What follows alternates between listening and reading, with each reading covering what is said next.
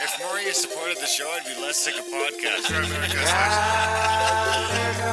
blah blah. Blah blah blah. Sending out good vibes, The Blah blah blah. good Blah vibes, blah good vibes, blah. Blah blah blah. good vibes, good vibes. Underneath breaths of deep gratitude and prayers for guidance and protection, and put on a didgeridoo and shamanic drumming track, shivers or vibrations and stuff like that.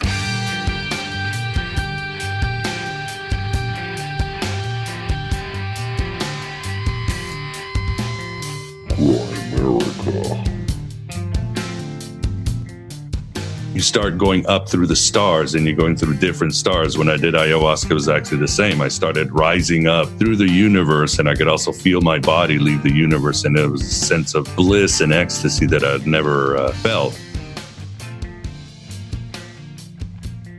Okay, guys, welcome back to the Grimerica Show. We are going to be chatting with Miguel Conner from the fabulous Aeon Byte a little bit later. I guess you could almost call it a swap cast in that regard. But uh, yeah, it's a fun show, good show. He's got a great podcast over there. We have a fabulous chat. He's got a fabulous voice. And we got uh, everybody's favorite podcast, the one and only Graham Trucker Hat Dunlop. How's it going, buddy? Good. How you doing, buddy? Oh, not too bad. Just uh yeah. Actually, I don't know if I'm good. I'm.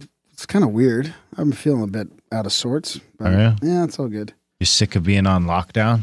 I'm not on lockdown. It doesn't really feel like you know anything different for me that much. No. No, not really. Just creeping the fuck out online. That's all. Is that why you're wearing the hat? I need a haircut. Oh, that's why you're wearing that. I'll cut your hair. No, I don't want you to cut my hair. I want to save it. Oh, dude, we could get something. We could get a little thing going where we live stream your haircut as soon as No, we no, no, no, no. as soon as we get up. You could do like a little thousand dollar No, we're not doing anything like that. I don't even want to live stream on YouTube anymore. That's like where I'm at. Is I want to just hide Crawl in a into a hole and die? Yeah. we are in that COVID uh, susceptibility group. Maybe it's that. Is that why? Because I'm Are you turning 50 yet? this year. Because you're turning fifty. No, that could be not- it. No, that's not it. You want COVID to be gone before you turn fifty, That's what it is, eh? No. subconsciously. no, I feel like we're the meme that I put on Instagram the other day about that guy moving the 1984 book from his fiction to his nonfiction shelf. I feel like that's where we're at. I felt And, like that mean, like five no, I know, ago. but it's getting worse and worse and worse. Like Oh, yeah. every every couple days, it seems to be getting worse. The stuff that they're trying to pull, and nobody's fucking outraged. I mean, I can't believe it. I want to talk to you about uh, some of this stuff. All right, fire up. Guns. Guns. What's going on? I need your input. I've been waiting to. I see you almost every day, but I'm waiting to. I don't even talk to you anymore because I'm waiting for us to do it on the show. That's because I'm Michael working. just Michael just showed up here too. Hopefully, he can jump on the mic. because I'm working from home. Oh, what were you showing us there, Michael? Your gun card? What you call that? Gun, pal? his gun license. your- his pal. Your I don't have my what's, PAL What's the PAL called again? A The- firearm, I thought P. Pi. What's the PAL? Private acquisition. possession and acquisition license. Possession and acquisition. I don't have mine yet. It's still on hold. Really? I thought Yep. thought it was in the mail or something. No, the whole process is on hold. and they uh, froze before everything. you got yours, Yeah, it was froze for. It's been froze for like three months. I thought you got yours in time, just in time. Didn't you get the uh, unofficial like acknowledgement? Well, I passed my. co- I got my paperwork and everything, but now I need the government to sign off. Really? Technically, I don't. I could just go through the um, Indian Affairs Act if I want, but seems like more work. So Or it sounds like the, it it at like least seemed like more work at the time, but now maybe it doesn't seem like more work all of a sudden. I actually tried calling them yesterday just because I'm sick of waiting. I mean, for me, it's not a big deal because I've got a good buddy who I hunt with who's got a pal. So right now he's just buying all my guns for me and keeping them at his house. And when I get, all your guns. What multiple guns? well, I got three. Jeez, you're just getting into the whole thing. My God. I'm going to get two more this weekend. really? Oh, That's what Jeez. happens when you go to Texas. Yeah. yeah. Texas is wearing off Texas of me. fever. Well, you know, I wasn't gonna get the the other one right away, but it's a semi-auto. I have so- a feeling Texas's uh, population is going to increase quite a bit the next coming six months or so. If I was in the position to just fuck off, I might go to someplace like Texas or Idaho right now. I'd probably just go to Idaho though instead of Texas. That doesn't seem like a real possibility. I mean, you were just playing that clip. Was that a real clip that you were playing for me yeah, earlier? yeah, the one I was just playing Yeah. about. Yeah, yeah. in California. Ventura, California. Start contact tracing and hunting you down in your house and making sure you're not sharing the same fucking bathroom. I mean, what the hell is going on? What is There- going on? I mean, there's oh, It's an experiment. It's a social it is it's experiment. ge- it's it's it's so out you gotta so you have to experiment in all sorts of different directions. You It's know? a mass satanic ritual abuse. I'm thinking. yeah, it's- maybe it's- that too. It's I like just think- trauma. Ba- it's trauma based mind control. I've just on the started masses, definitely to the that. masses. It I'm pretty excited that. to go to a restaurant though. So if nothing else, I'm hoping some people take away from this is maybe they stop taking everything that we've got for granted. Because you know what? There is a lot of shitty shit in the West, but then there is also a lot of great shit. You can take that like Jordan Peterson look at things where he's like, you know, maybe instead of bitching about everything, you could be thankful for all for, for all the systems that were put in place so that you're not spending all your time toiling for things. And I mean, it's not a perfect system, but I'm excited to be able to go out for fucking dinner again, you know, and that wasn't an option a couple thousand years ago. And fucking it might not be an option again. You know, suddenly all that stuff seems a little more, you know, a little less taken for granted. It's like fucking the whole fucking iron fist could come clamping down in a hurry. So uh, maybe I best get out for more dinners. And more like, you know, we we all went out for that escape room right before they shut everything the fuck down. And it's like we were just getting into that, you know? And it's like right now I'm just dying to do that again. So, and I think we had kind of gotten, That place was called Lockdown or something yeah, like that. we had kind of gotten as a culture to, as everyone has gotten to a place where we're mostly spending all our fucking time at home anyway, watching Netflix by ourselves or doing this by ourselves or playing video games or being online on Twitter, on Facebook, on whatever the fuck, but not actually hanging out with people. I mean, I've been saying for how long that I couldn't wait to get into a bigger place so that I could start bringing back dinners and stuff like that because it's fucking completely gone and my kids don't see any of it. It's like this this generation by generation we lose more and more of our community. You mean family dinner? Doesn't have to be family dinner. The dinner on the 16th is a dinner. It's fucking 10 or 15 people. Oh, yeah, yeah, I didn't know if you meant, like, your daily dinner No, just, or, like, no, the- just a dinner, man. Just Yeah. getting together with more more than your daily dinner, more than your immediate family. I mean, I don't know. I can't see inside everyone's home. I still, we still do dinner at my house. You know, like when it's dinner time, we all sit down at the dinner table to it, and we don't do anything else but eat dinner. Um, I don't know if that's normal. It seems normal to me. I know that's guaranteed. That's what's happening in Michael's house. Maybe there are some people that are just eating in front of the TV every night. I don't know. We don't do that. But there's definitely I'm what I'm not doing, and what I was doing, even like even, and it wasn't with my family. Even when I first moved out here, we were still in the thing where every long weekend was an excuse to have a dinner, whether and it's usually based around a holiday, whether it's Easter or whatever. We it's an excuse to get a turkey. And me, me and Kyle had moved to Calgary, and there was like fifteen or twenty of us in the area that were all kind of from back east for a Gramism, and we'd all get together once a month and get drunk and have a dinner and camaraderie, and that's what I wanted to sort of start to bring back. and I think that I I'm probably not the only one that was missing that because it was seems like whoever I talked to about it, you know, they're not doing that either, and maybe they're even further removed from it than I am because that's something that when I was a kid we used to do all the time as a family. Yeah, but you're you're talking as if this contract tracing and this. I'm not talking about contact not- tracing. no, I'm no, talking about locking people in their fucking houses for two months and not- letting them go see their cousins. Yeah, yeah, I know, but you're talking brothers. as if this, there's a new normal. Haven't you seen every No, there's not a new normal. It's coming. That's what I'm talking about. I mean, the people I'm aren't talk- preaching the new normal because I because every No, that- single fucking Well, of course, outlet out what there I'm is sa- talking about this Yeah, is new that's- normal. that's I don't that's think it is. it I'm I'm- that's what I'm saying to you. I is think that this this is- is what's scary about No, it. Is I that they're going this to is try more pushing of the same. against that. you guys need a referee or what? Well, I'm not looking at it like that. I mean, I I'm could, looking at it I like could that. take it the look as looking at the grim way, but I mean, sure. I think they're trying we're to take and out. it could all be over. But at the same time, all these people are about to come out of their houses and realize that they fucking love people more than they thought. They need people more than they thought. They need some camaraderie. They need to, to Oh, see I other agree. people. I agree with that 100. percent But So I don't I'm give a fuck is, what they're trying to do. I mean, you know what? I've decided through all that, I can't wait to get rid of this fucking thing. totally. Yeah, And point- I'm not the only one. Phone. Yeah, I'm so, So sick of it. if a bunch of people, the only thing that's keeping me on this fucking The smartphone right now, no, I don't give a fuck about the chats. I can do Oh. the chats on my computer. I do the chats more on my computer these days than I do anything else. So what keeps me on this right now is my day job. Yeah. That's it. The second my day job's gone, I'm going to a fucking flip phone and I'm going to get an iPod that I can, or even if I have one of these, I figure if I have one of these, it's just going to stay in the center console of my truck because I figure they're tracing my truck already. So what's the difference? You know what? I've got the truck that's got the OnStar and the GPS, and it's like guaranteed that thing's tracked fucking every place if they want it to be. It's got navigation and everything in it. So if I did a, if I keep a cell phone, a smartphone, it's just going to stay in there in that truck in my center console. But I'd really like to just go fully flip phone. I thought Adam Curry was crazy a year ago. And I've come Well, full we saw. circle. I think that. we all know that this was a possibility, but to to see it happen and to see how blatantly mistaken the science and the media is on the stuff, and how they're pushing all the stuff that doesn't make any. See, I'm taking sense. an optimistic view of that because I feel like fucking a hundred million people just got red pill. Yeah, no, no, no. I, I was thinking that yesterday. Because there's like, a bunch could- of people that are like I, I go through those freaking out. periods of great gra- gratitude where I'm like, actually, this, I'm kind of happy this happened because people might realize now what Darren's saying. But then I go back to, oh my God, I can't believe it's this bad. And we haven't even got into like, I've been seeing stuff on the, the masks not being a proper thing, the spreading being Here, like none of the science we're science is selling being more challenged. masks in a week None of the than we have is- t-shirts in a year. None of the science is being challenged at, at, at any level in the mainstream.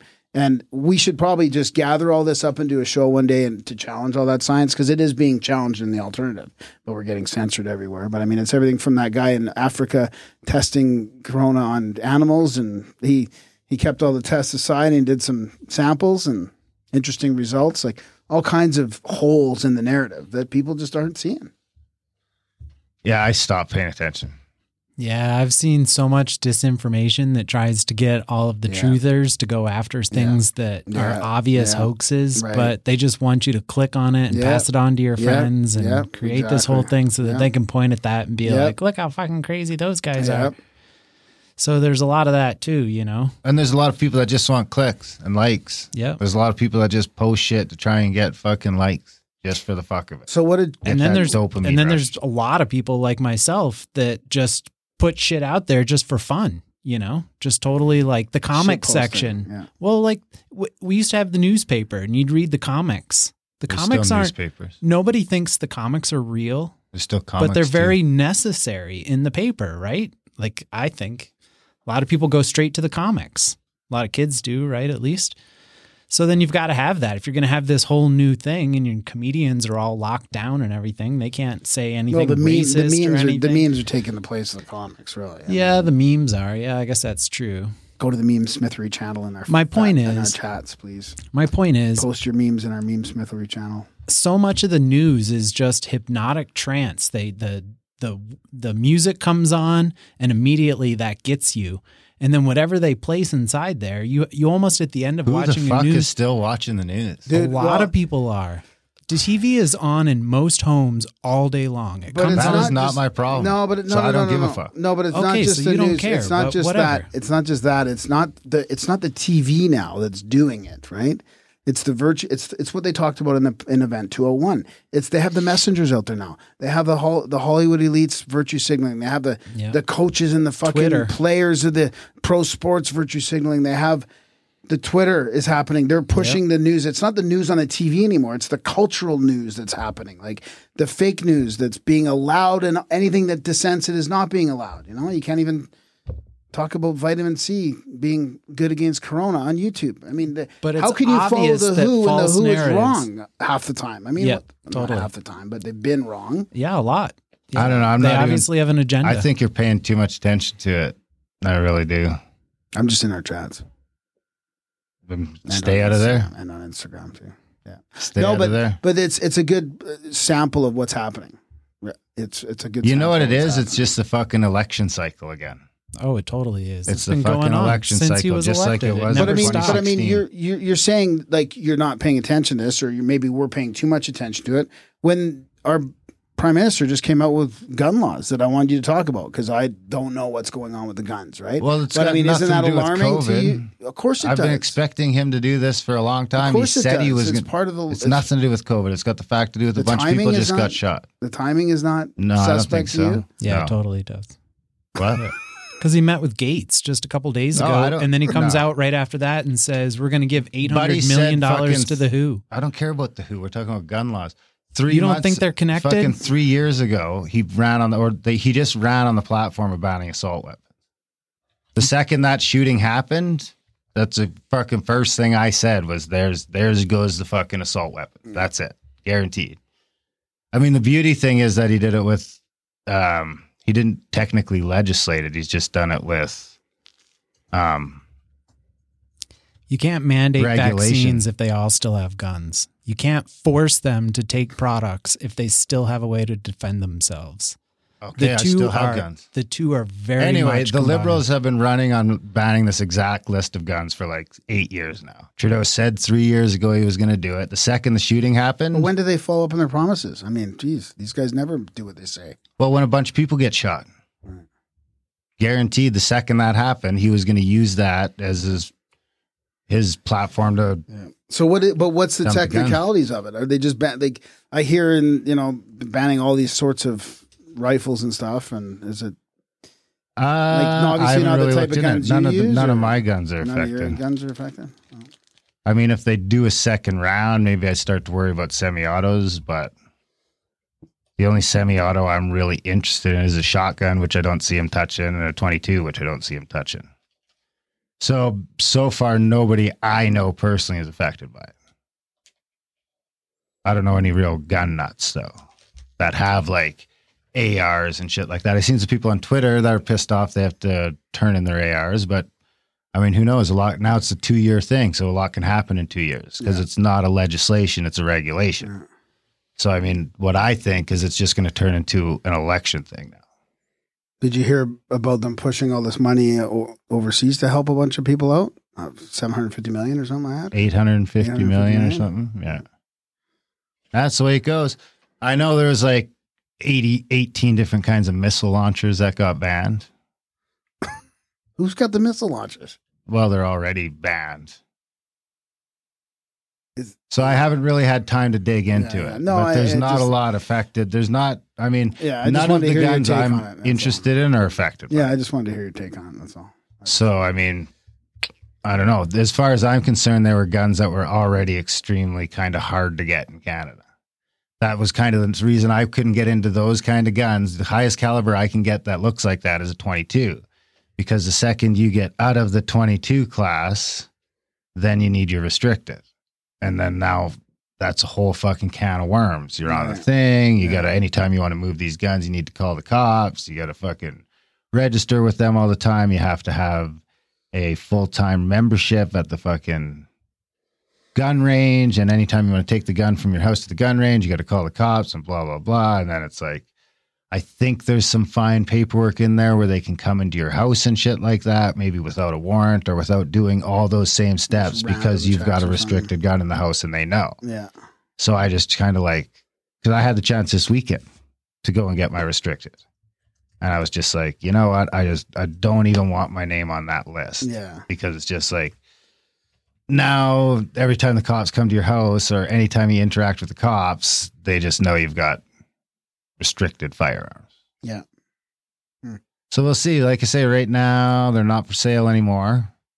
And it's two years before they're going to figure out how they're going to work their buyback program. So, like I say, we'll see. It'd be interesting to have a gun guy on. I know I met with my buddy Nate today. He's like my hunting guy. Guy who teaches me how to hunt, and he's got a bunch of guns. He does his own reloading, all that shit. And he's not worried about any of his guns. Yeah. And I did notice that the petition I signed already had 100,000 signatures, which I think is big for Canada. I feel like. Yeah. So we'll see. Like I say, a lot can happen in two years. We'll see what happens. Yeah. I think that they, it's going to turn to an election thing. So I don't think, I, I maybe he was worried about legislating it. I don't know why he took the route he did, but we'll see what happens. Could be an interesting election, a, a gun issue as a Canadian election thing. Personally, I my, I'll never lose my rifles or my shotguns because I'm an Indian and we have rights to them in the treaty.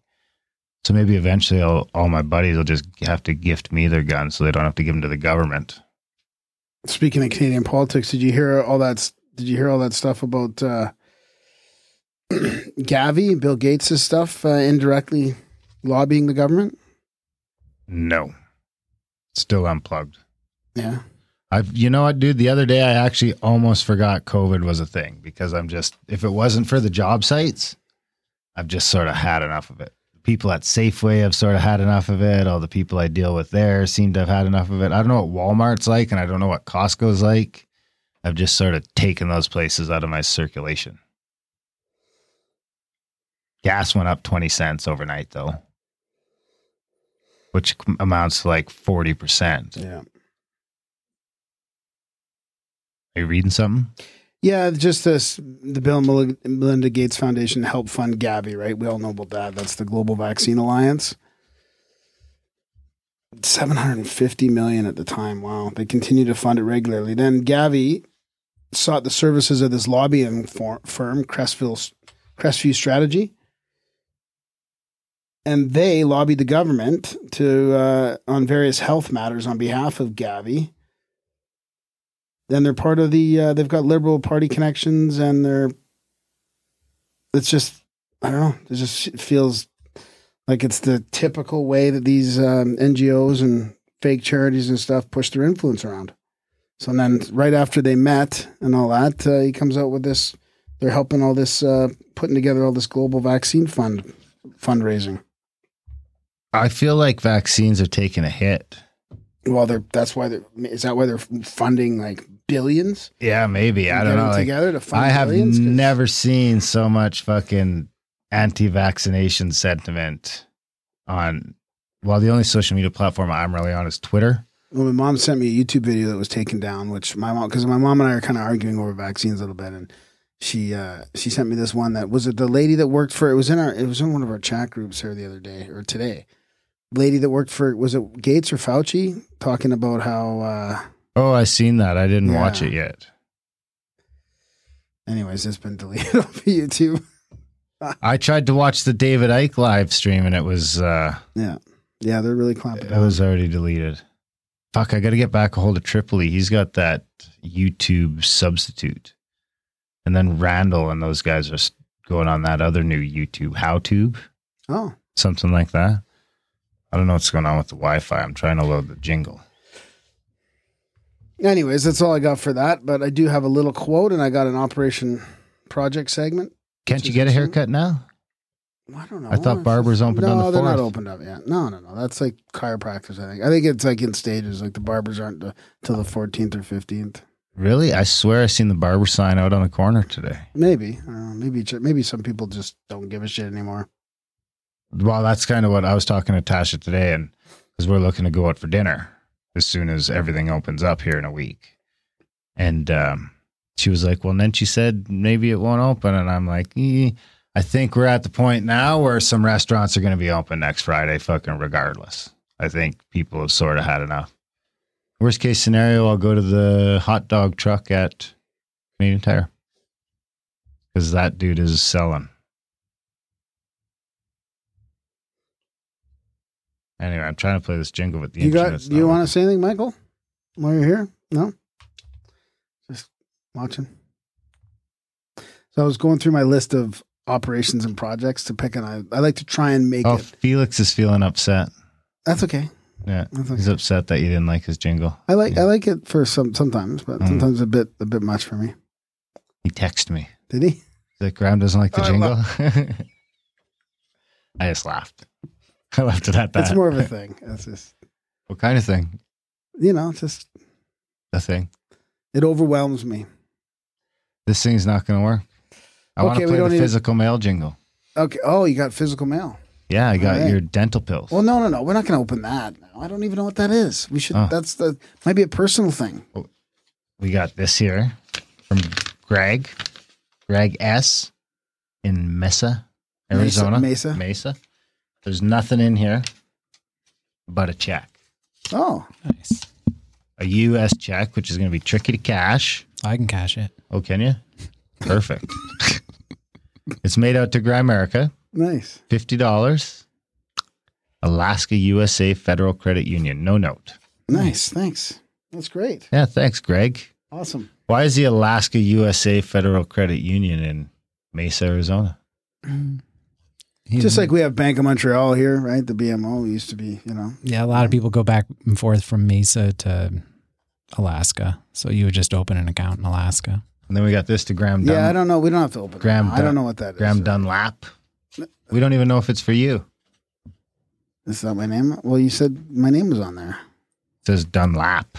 He's going to open it for you anyway. I know. Open it up. It says uh, topical topical dental something or other.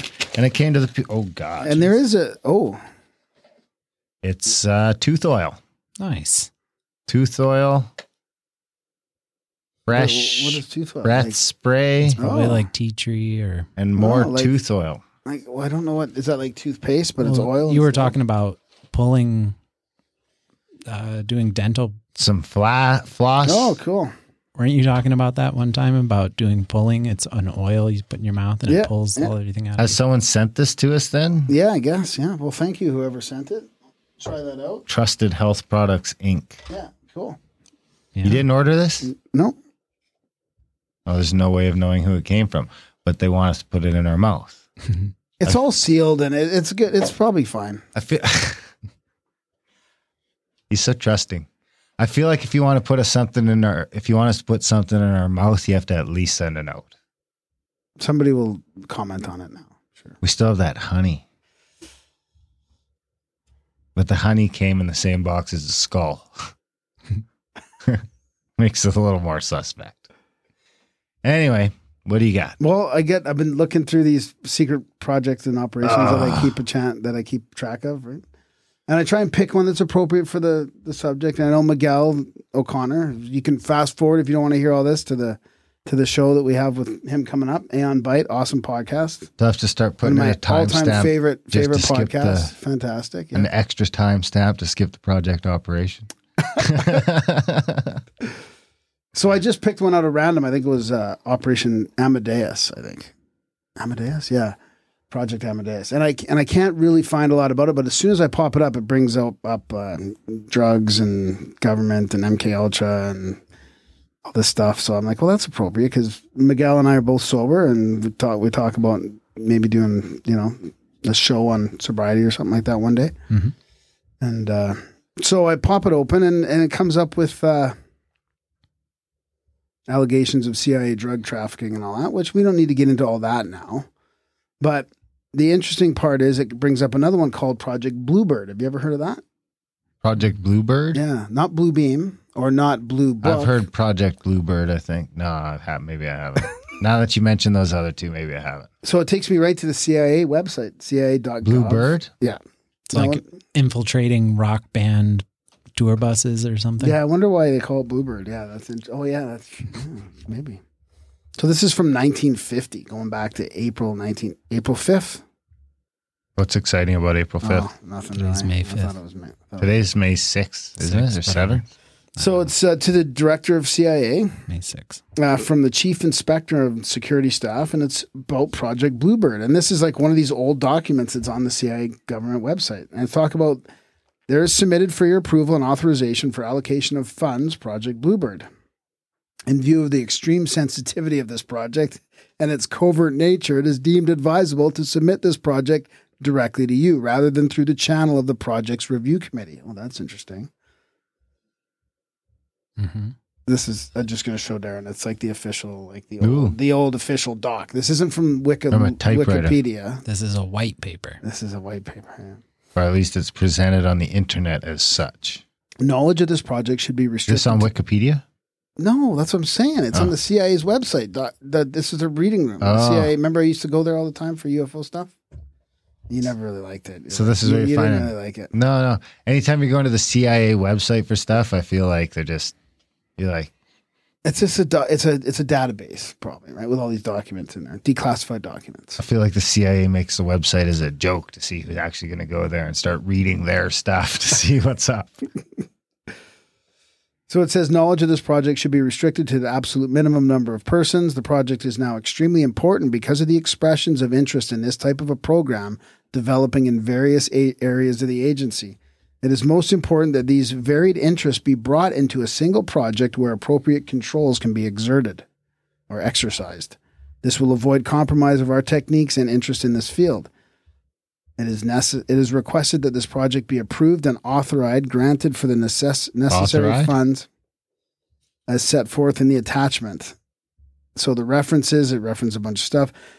The purpose of this project is to provide for the immediate establishment of interrogation teams for the operational support of OSO and OPC activities. The teams will utilize the polygraph, drugs, and hypnotism to obtain. What's an OPC? I don't know. Is that like an NPC? It's a organ. It's a it's a department Kind of department. in the CIA, probably. Right hmm. Operation of parental control. there, you go.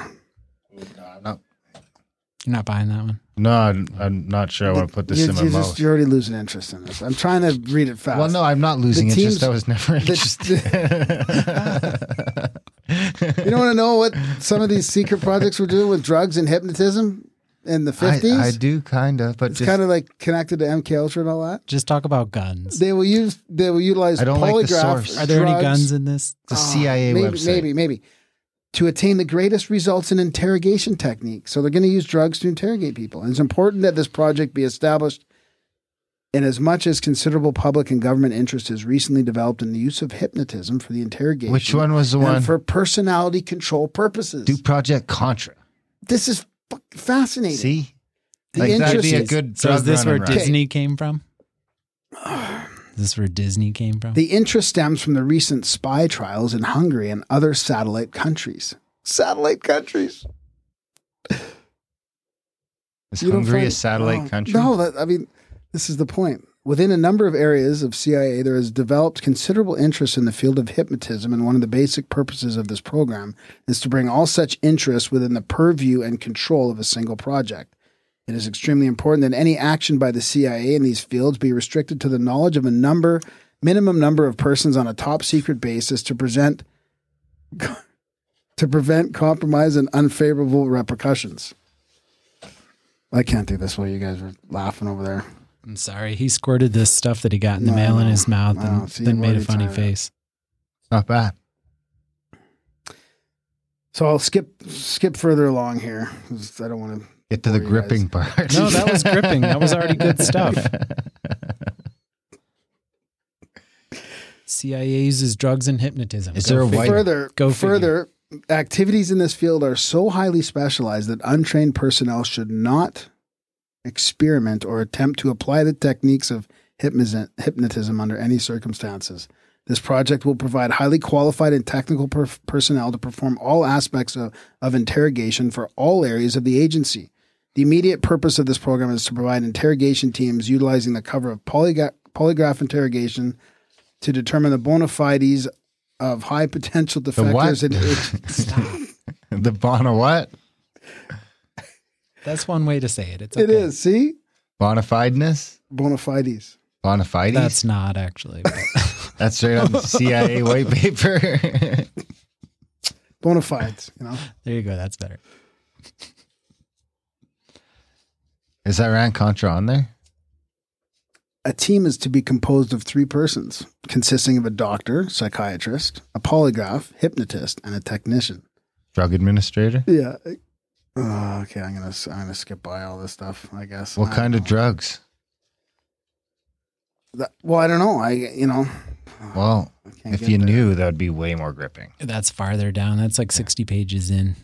How long do we have on this? I feel like I'd be way more committed to this segment if you didn't do it so on the fly. but I like the on the flyness of the show. This is the thing. I know. But I know. I know. you have it's- no maybe it just idea what's in that project operation. I do. I read it before. start- I read it before Did with the show. Yeah. Is there like suspenseful it's- music playing in your head when you're reading it? The use of interrogation teams will be considered as top secret, and knowledge of such activity within the CIA will be restricted to only those who necessity must have knowledge of such operations. Okay. I like the old stories where they used to. They to don't like, have the type of drugs involved. spike buddies water with like three hits of acid and then lock them in the laboratory in the basement for three days and observe them. Let's find those project operations. Okay. Or I would love to hear Operation Contra. Or was it Project Contra? Uh, no, it Or was wasn't that the one where Bill Clinton was letting Yeah. them fucking smuggle drugs through Arkansas to fund the illegal war? Or was that the Vietnam War? No, then it wouldn't have Iran in the title. Anyway, what else you got? Quote? uh, yeah, sure. Barrett's gone dark. Quote? I don't know. The jingles aren't fucking working. See if this one works.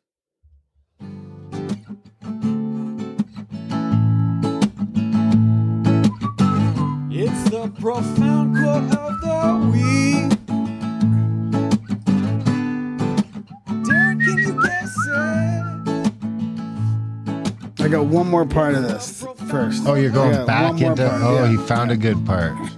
It's just Can you guess the there's a team. I can't be, take you seriously with the There's a team to be established. Why are you talking over the thing? He changed. He found something good. Don't you like this song? They say that psychiatrists to be set up in an office in Washington, which will serve as a co- cover for training, experimentation, and indoctrination purposes in the use of drugs and hypnotism. Indoctrinated into what? What was that office called? I don't know. ISNS. All training and the team personnel will be conducted by INSS. That's the office. I N S S. I and SS. Hmm. I ampersand SS. I hate when YouTube and stuff takes that and turns it into an ampersand. It just says AMP dot dot something. This is a real quick quote. I've been seeing it everywhere lately, so I figured. we should Oh, just, maybe uh, I'll yeah, know yeah. it. We'll know our disinformation program is complete when everything the American public believes is false. That was that CIA guy that was. I keep Ah, forgetting oh, his name. It's guy. Casey, right? Yeah. William job. Casey? Yeah, that's the William guy, yeah. Casey. William Casey. You win. Yeah, good job. Mike. You can have a spray of the Mo stuff. Oh, I, I can. I got some when it drifted over. I You feel just like put you just put that guy's name in the chats today. I feel like if I Yay. did three sprays of that, I'd be drunk. Would have sucked if I forgot it again. yeah, it would have. So I'll put a link to that in the show notes so people can peruse it at, at their uh, At their leisure. Ooh, jinx. All right. Uh, support the show. Grimerica.ca slash support. Uh, we could use some more supporters. We could always use a couple more supporters around here since we are uh, listener supported. We don't have any of that corporate money coming in, no Amazon money, no ad money, no Squarespace money, none of that shit. All we have is you guys. That's it. If you don't support the show, nobody supports the show. Show dries up, flies away. Uh, hopefully that won't happen though, because there's enough yous right now that do get enough value from the show in your weekly life. The show or two a week that we give you is add enough value to your day that you find a little value and you want to send a little value back our way, which you can do at Grimerica.ca slash support. Sign up for a monthly, do a one-time donation, whatever's clever. Do it there. Maybe you do it this week. That'd be a huge help. Mother's Day this weekend. You could sign up for a monthly in honor of the mother in your life. Uh, you can review the show. You can share the show. Spam Graham. We can always use some more spam. Graham at. Uh, yeah. Grimerica.ca slash support, guys. We love you. We couldn't do this show without our supporters. It would no longer exist without our supporters. And we'd be lost without our supporters right now in this crazy COVID world. So keep it coming. And if you do find yourself in the in the, in a place where you can't afford to support, it'd be great because there are whack people right now that can't. Of course, those people that can't, if you're bored at home, shoot us an email. We'll give you access to all that black budget content for free. That's all I got. Project Bluebird is Oh. the antecedent or the pr- the pre project to Artichoke and Chatter as well, which is uh, We talked about Project was- Artichoke it on was here, uh, didn't we? it was basically a program that Dulles, Alan Dulles, and the CIA was using for covert use of biological and chemical materials as part of the agency's continuing efforts to control behavior. You know who he looks like So- is Joe Rogan with the hat. Oh my god! Is that why you're doing it? We should have live streamed today. So did Well, I thought we were live streaming with with Barrett. That's after, why you wore the hat? Yeah. Because you wanted to look like Joe Rogan. No, Oh. just Just first Switch it up it out. Are you? Is it getting to you that people are talking about how you just look the same every week? no. Oh. I hope I do. I've gained about fucking twenty pounds, so I'm figuring I Really? don't look the same. You're No, off I sugar. You're gaining weight. I'm not off sugar anymore. Oh, back on. Oh yeah, that was a long time ago. One big dosing of sugar can fuck up your immune system for 24 hours. Why isn't Fauci saying that? Hmm. Hmm. All right, he's got money on you being sick. No, he's got money on injecting the healthy people with the stuff. That too. that seems to be where the money is.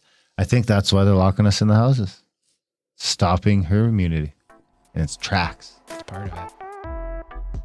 And imagine what it's doing. Like, imagine what being locked in is doing to your immune system. that's supposed to be out there. I couldn't imagine. I was talking to the other day, like the people who are taking it super serious and like not leaving their house or not leaving their They're bedrooms be and sick. stuff. Sick when I'm just like, I couldn't imagine. I couldn't imagine. What do you I don't know. I'm prepping gardens, so I'm huff- I'm shoveling horse crap and chicken crap and You don't playing need in the vaccine for dirt. sure. That's the that's that's the vaccine right there. You're Look at my looking pretty healthy. Look at my tan already. Total farmer. We should get just a America America muscle need- shirts. Yeah, I need those for sure. Yeah. Mm-hmm. Maybe a Grimerica tube top. Maybe just a couple masks and a longer string. We got a bunch of masks. Ooh. Three masks. All right, guys. Enjoy the chat with the one and only Miguel Conner. Sexy voice.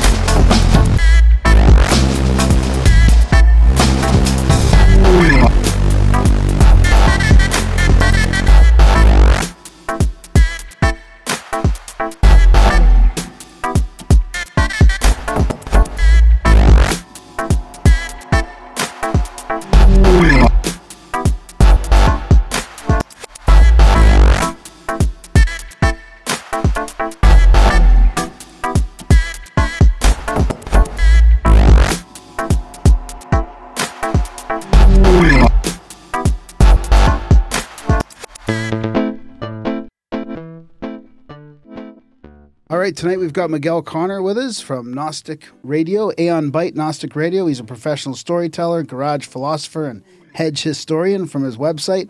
And we've got his co-host Vance with us as well. I, I, I mean, every time I hear Aeon Byte, Vance, you're there. I don't know how much of a co-host you are, but you're always there when I listen. So, welcome, guys. Thank you. Glad Thank to you. be on, guys. Yeah, it's nice to meet you both finally. I've been listening to you for a while. I love your show. Miguel, honestly, I've learned so much from your show. I absolutely love it. Um, I thought maybe we could start off here. We were talking about how long can we go without talking about COVID. I mean, we've talked about it a lot lately on the show. So We need a buzzer. I mean, but you know, but your show is so deep and there's so much to learn from there. I thought maybe we could start off by just both you guys kind of describing like what Aeon Byte is in Gnostic Radio and and go from there. Well, yeah, I mean, uh, my interest as well as Vance. Uh, yeah, I'm just going to speak for Vance because that's how codependent I am. But uh, I'll go ahead and say uh, interest in Gnosticism uh, uh, came organically for me, just an interest after walking many paths like Kung Fu in the mo- in the show. Uh, what was the was that the name show Kung Fu of Vance? Forgot the name. Yeah, Yeah, but yeah. Well, then there's legend continues and all that. Yeah, yes, but like yeah, like him, like Caine walking the walking the earth and trying different philosophies, different religions, uh, different even some atheism. Just realized that the Gnostic philosophy, the aesthetic, uh, the metaphysics really uh, fit what I would fit who I was, and it's been working for the last thirteen years, and as part of my learning experience as well as sharing with the world experience, I started the podcast Aeon Byte Gnostic Radio, as I call it. And it was always something just to share with people who are interested in these things, uh, because I feel the the ancient Gnostics and historical Gnostics have a lot to offer to the world, very relevant today. As uh, some have said, we live in a Philip K. Dick world, and there's a good argument for that. And of course, Philip K. Dick was very influenced by Gnosticism. so and uh, only we've only doing it yeah since i met vance i think 2017 18 he started came along it's been really a full venture podcast and we hope we have uh, given people more choices about the hermetic and the gnostic path and uh, hopefully uh, given some red pills out there so that's in a nutshell that's me Right on. About Vance. Yes. Well, I um, got involved with the show when I was a listener. And one day, uh, Miguel does these killer intros. Sometimes there's an outro too. Yep. And uh, I always found them very inspiring. Um, when you talk to him in person, there's no clue as to how deep he really is. Only the intros really tell you. But anyway, one of his intros said, Well, now as we come to the end of this endeavor, something like that. And I heard, Oh my God, he's going to quit the show. What am I going? How, how am I going to hear more of these shows? So I got in contact with him and so forth. And next thing you know, you know, I had um, become a supporter of the show. You know, got some equipment, started uh, doing um, a little bit of web work with him, and now I do all the editing, the audio editing.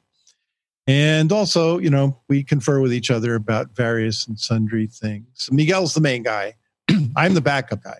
Nice. You know, I'm I'm the guy behind the scenes. You know, Miguel needs somebody to talk to about the show. He knows I'm 100% in because, uh, like Miguel, um, I became a Gnostic a long time ago by myself. Um, I decided to read the Bible one time, and I said, "Wait a minute, what is this guy doing in in the Garden of Eden? He's lying, and the snake's telling the truth, and blah, blah, blah, and on and on." So, uh, you know, I'm an independent guy, you know, libertarian type of guy to begin with, and Gnosticism, you know, was uh, just the thing that fit my particular life orientation. I like to check things out for myself. yeah, yeah. So there's a thumbnail description of how I got involved with the show. Right on. Still don't have your Ed McMahon laugh, which is what uh, would just complete you being in the show there, Vance. What were you gonna say, Darren? You got it. That's like that's like cool. That's like you know when I was listening to some of the podcasts back in the day, like Mysterious Universe and Gralien Report, I would have loved if it would just been like, "Hey man, just you get to like start being on the show." Yeah. That's got to be like, you know, like a mini dream come true. Yeah, it was for me. And you know, my my my goal, and you don't hear me a lot in the shows because uh, Miguel does his thing with most excellently, and I don't want to interfere with that with the winning formula. Every once in a while, though, I have a burning question, and I have a certain angle of attack, so to speak, uh, with the guests. I want to get to the bottom of things. I'm the kind of person that gets to the bottom of things. So Miguel asks them about the book and talks about the various themes in the book. And then I sit there and I listen, and then some questions just kind of come to me, and then um, um, you know we coordinate behind the scenes so that I don't step on anybody. And so uh, he'll turn over to me once in a while, and I'll get to ask some questions. And uh, usually, I think I'm hoping that I represent the average guy what he might want to ask on the show. Yep, So definitely. I represent the average guy. Yeah, always good questions. Well, yeah, I don't know. Your questions come off a little more knowledgeable than the average guy. For me, they're pretty. They're usually pretty deep. but uh, how long you? How long were you doing it before Miguel? Before Vance showed up? Started uh, just sort of at uh, Free Thought Media. It was an atheist station back in 2006, seven. And again, it was more uh, learning about Gnosticism, doing a show every couple of weeks, if that, sometimes once a month. And uh, I kept going because in 2006, I had, no, I had no idea about Gnosticism. I had no street cred. But for example, I would ask, uh, the translators of the Nag Hammadi library. They said, sure, I'll do an interview. I would ask uh, Bart Ehrman, yeah, I'll do an interview. And I was like, man, I am getting these best selling leading scholars of the world. So it just kept me going. And as my uh, interests expanded, of course, it wasn't just classical Gnosticism, because then you obviously will naturally get into Kabbalah, Sufism, the Cathars, the Knights Templar, and then you'll go into Carl Jung and Philip K. Dick and William Burroughs. And suddenly uh, I'm just doing the show for years, sort of as a part time, and it just it doesn't uh, end.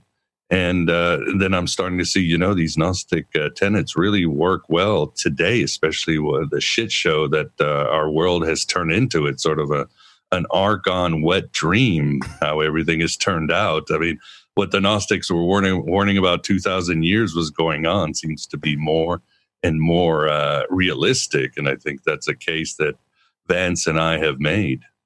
Uh, if I may say so, you have an amazing voice for it as well. I think I I could wish listen to you wife like would. I read the wish my wife and kids would agree with that. but, but Oh, they don't? I didn't know that. no, far from it. so you mentioned you're on an atheist. So the first was that like an online radio or a pod? I guess it was a podcast, Basically, It was like, um, yeah, it was like a collective. Uh, it was a station back then. There was no iTunes, or it was hard to get on iTunes. So, uh, so you would have been like on the forefront then. Like 2006 is definitely you know there's only probably a hundred or a few hundred podcasts on the planet.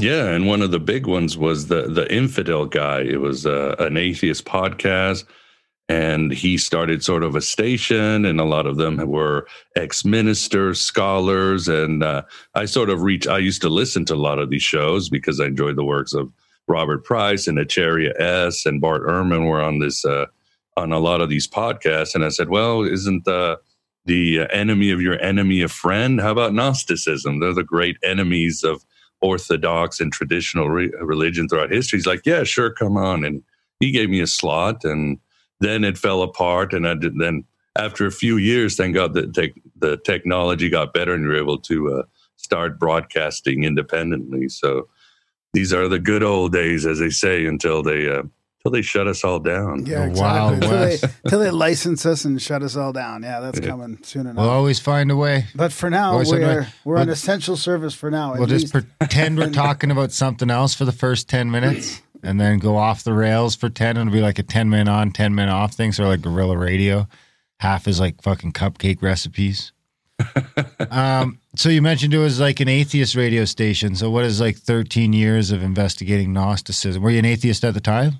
No, no, I was not an atheist. No? Okay. But again, I, I was interested in uh, in the ideas and the activism and uh, you know taking down apologetics and uh, encroaching uh, fundamentalist religion on the rights of people. So I thought I found it uh, good stuff. I certainly uh, to this day I still. Uh, gravitate or enjoy listening to atheist uh, podcasts and free thinkers obviously new atheism sort of uh, jumped the shark and went to some strange places, which I do not agree with. But you know that's what happens uh, with most move most movements. What's the old saying? Uh, every movement starts as an ideal, turns into a business, and degenerates into a racket. So uh, yeah, Vance and I have not degenerated into a racket because we haven't made that much money. So yeah. Back in my early podcasting, when I started listening to them, way it was probably 2007, 2008, maybe 2006 even.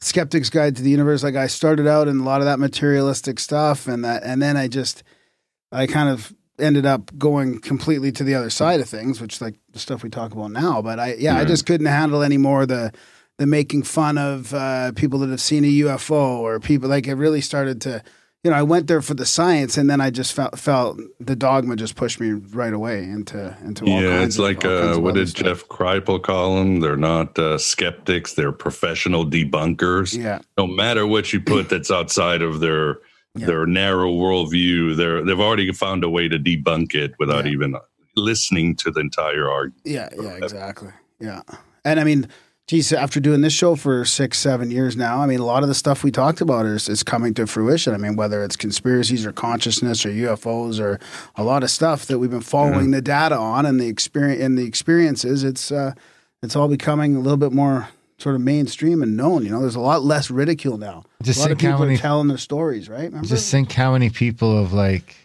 how many times we're going to be at that side that's just getting shit thrown at it. Yeah, yeah, yeah. It's right like- now, right now, Right now, it's for Corona, but you know, and like I feel like in two years from now we'll be vindicated. And when we started with vaccines, everyone said we were fucking crazy, and now, I mean, it really is starting to seem like the tide is really turning on the vaccine ship more than ever.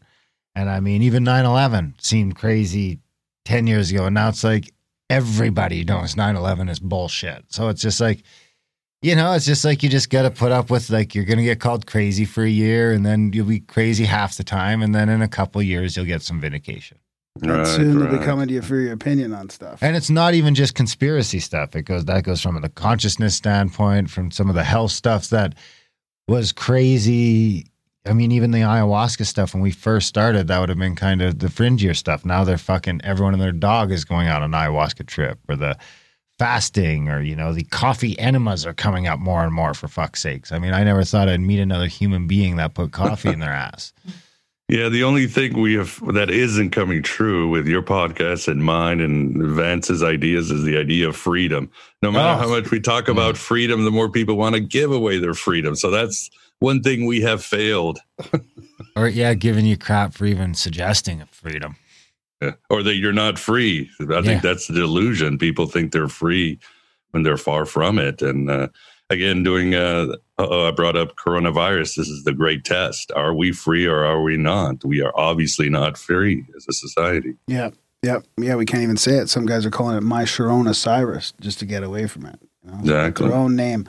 So, uh, so Yeah, I was get. listening. Uh, I think I saw you on Twitter. You said you're, you're going to have David Icke as like, don't put him on YouTube. You know what's going to happen to Yeah. your video if you put him on YouTube. But sure is, sure is sunshine. Oh, we don't even pay attention to our YouTube. Nah, though. bring it's it just, on. It's just, but it's we're not monetized or anything. It's just a platform for us to go live, and I, That is they can do whatever the fuck they want with us. And there seems to be that if you're not monetized, they leave you alone. That's a notice so far, anyways. If you're not monetized, they seem to leave you alone. Except for a All couple, the of, money. a few of Carlwood's episodes. But I mean, Carlwood pushes the fucking envelope. That guy's done like four Sandy Hook shows now with Sandy Hook in the title.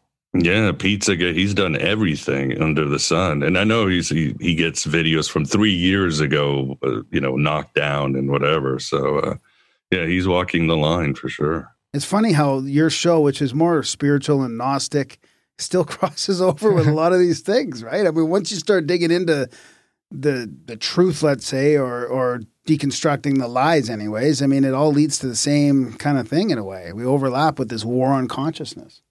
Yeah, I mean, uh, as uh, others have pointed out, and I have pointed out, the Gnostics were the original conspiracies in uh, history. Two thousand years ago, there were, as you said, the the crazy guys who said, "You know what? These religions are bullshit. These governments are oppressive systems. The entire universe is a construct to keep us trapped by these alien beings." And so, uh, and they were ranting and raving, and they and they had the same treatment. Uh, they were called crazy, persecuted and they were basically the outcasts and geeks geeks of culture. So, and throughout history, that sort of Gnostic vibe has uh, at least uh, secret societies and other groups have appreciated the Gnostic ethos and what it brings to the table, and appreciated what they did as they were the ultimate free thinkers, uh, believers in freedom of expression, and the ones who were, and of course, uh, probably history's greatest anarchists. They were the ones who said, "Enough, we're done."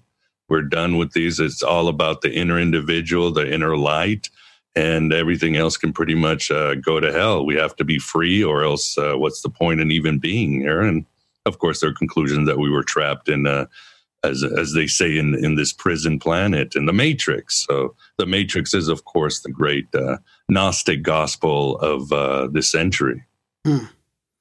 the more I've heard your show in the last couple years, the more now I keep coming across Gnosticism when I'm reading old esoteric books or or whatever, and and uh, it gets pretty it gets pretty deep. So what? But what? But I what I can't like I don't know that much about it myself. But what? Uh, what are the overlaps with Christianity, or how does it? I mean, is there a couple paths that separate out from Gnosticism too? A couple different paths. I thought I was Uh, I reading mean, something think, about uh, that, and then Yeah, I mean, you got to look at the soteriology. Uh, cr- traditional Christianity, D- Jesus dies for your sins, right? And the way to salvation is to have faith. To the uh, to the Gnostic Christians, as saying with the Hermetics, it's uh, what saves you is a, a special type of information. Again, thinking of Philip K. Dick, he said, "Since the universe is made of information, then it can be said that information will save us." So the Gnostics believe uh, the greatest of sins wasn't. Uh, uh, I guess in Christianity, falling from the garden. They had a different take on the garden. But the greatest sin was ignorance. Uh, there's like the Gospel of Philip says, uh, ignorance is the mother of um, all sins.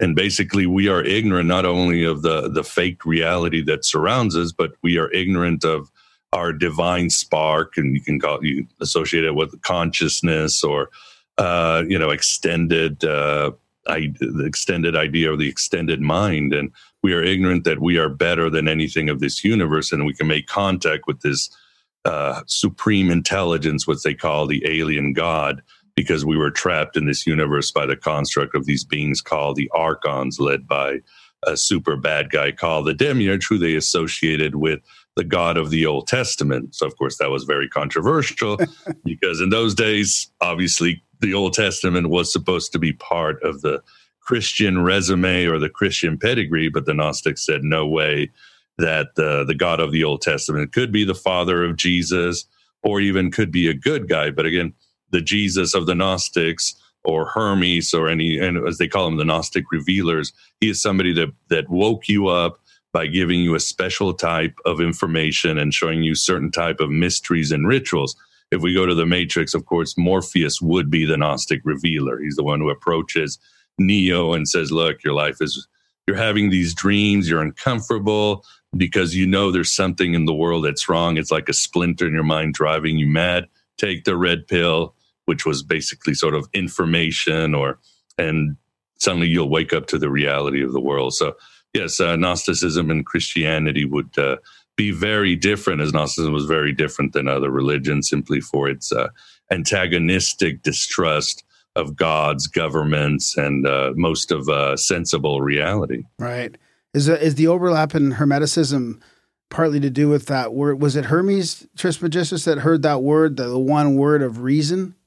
Yeah, I think uh, from I think in the the constructs or the, when we're trying to figure out where Gnosticism and Hermetism started, it probably started in Alexandria in Egypt and that was a great city, as Carl Jung called it, the city where East meets West. It was the city where all these ideas were coming together. The Christian Gnostics and the Hermetics more than likely started at either dissatisfied Jews or dissatisfied pagans who would find these, you might say, teachers or gurus who were holding on to the ancient Egyptian mysteries that had been lost because of the Greek conquest and time and uh, Greek religiosity, especially the mysteries, was very about the experience. It was very personal and it was very mystical. It was about these flights through the heavens and through through uh, passing these sort of beings in time and going outside of time. And these uh, groups started congregating and getting together in lodges in probably Alexandria. Started mixing in a lot of Zoroastrianism uh, with sort of um, Hellenistic philosophy, and these groups started to uh, eventually developed into the Gnostics. I mean, you could even say Paul certainly could be considered an early Gnostic. I mean, he's bringing sort of this mystery religion where there's this cosmic Christ who's crucified by these powers and principalities. But again, there is a information that he's bringing to his churches that will transform you and he talks about Sophia and uh, archons and all this good stuff. So you can say Paul might have been part of this mm. vibe that was going on in the Middle East that likely started from Alexandria. A lot of these old mystery schools didn't they have separate classes or separate people that would only be allowed to access this knowledge until you proved or until you went through this initiation you really weren't you know i don't know if good enough or uh, smart enough, maybe the right intellect to absorb all this knowledge? Is that did that continue on through Gnosticism as well, or did it open up more to the?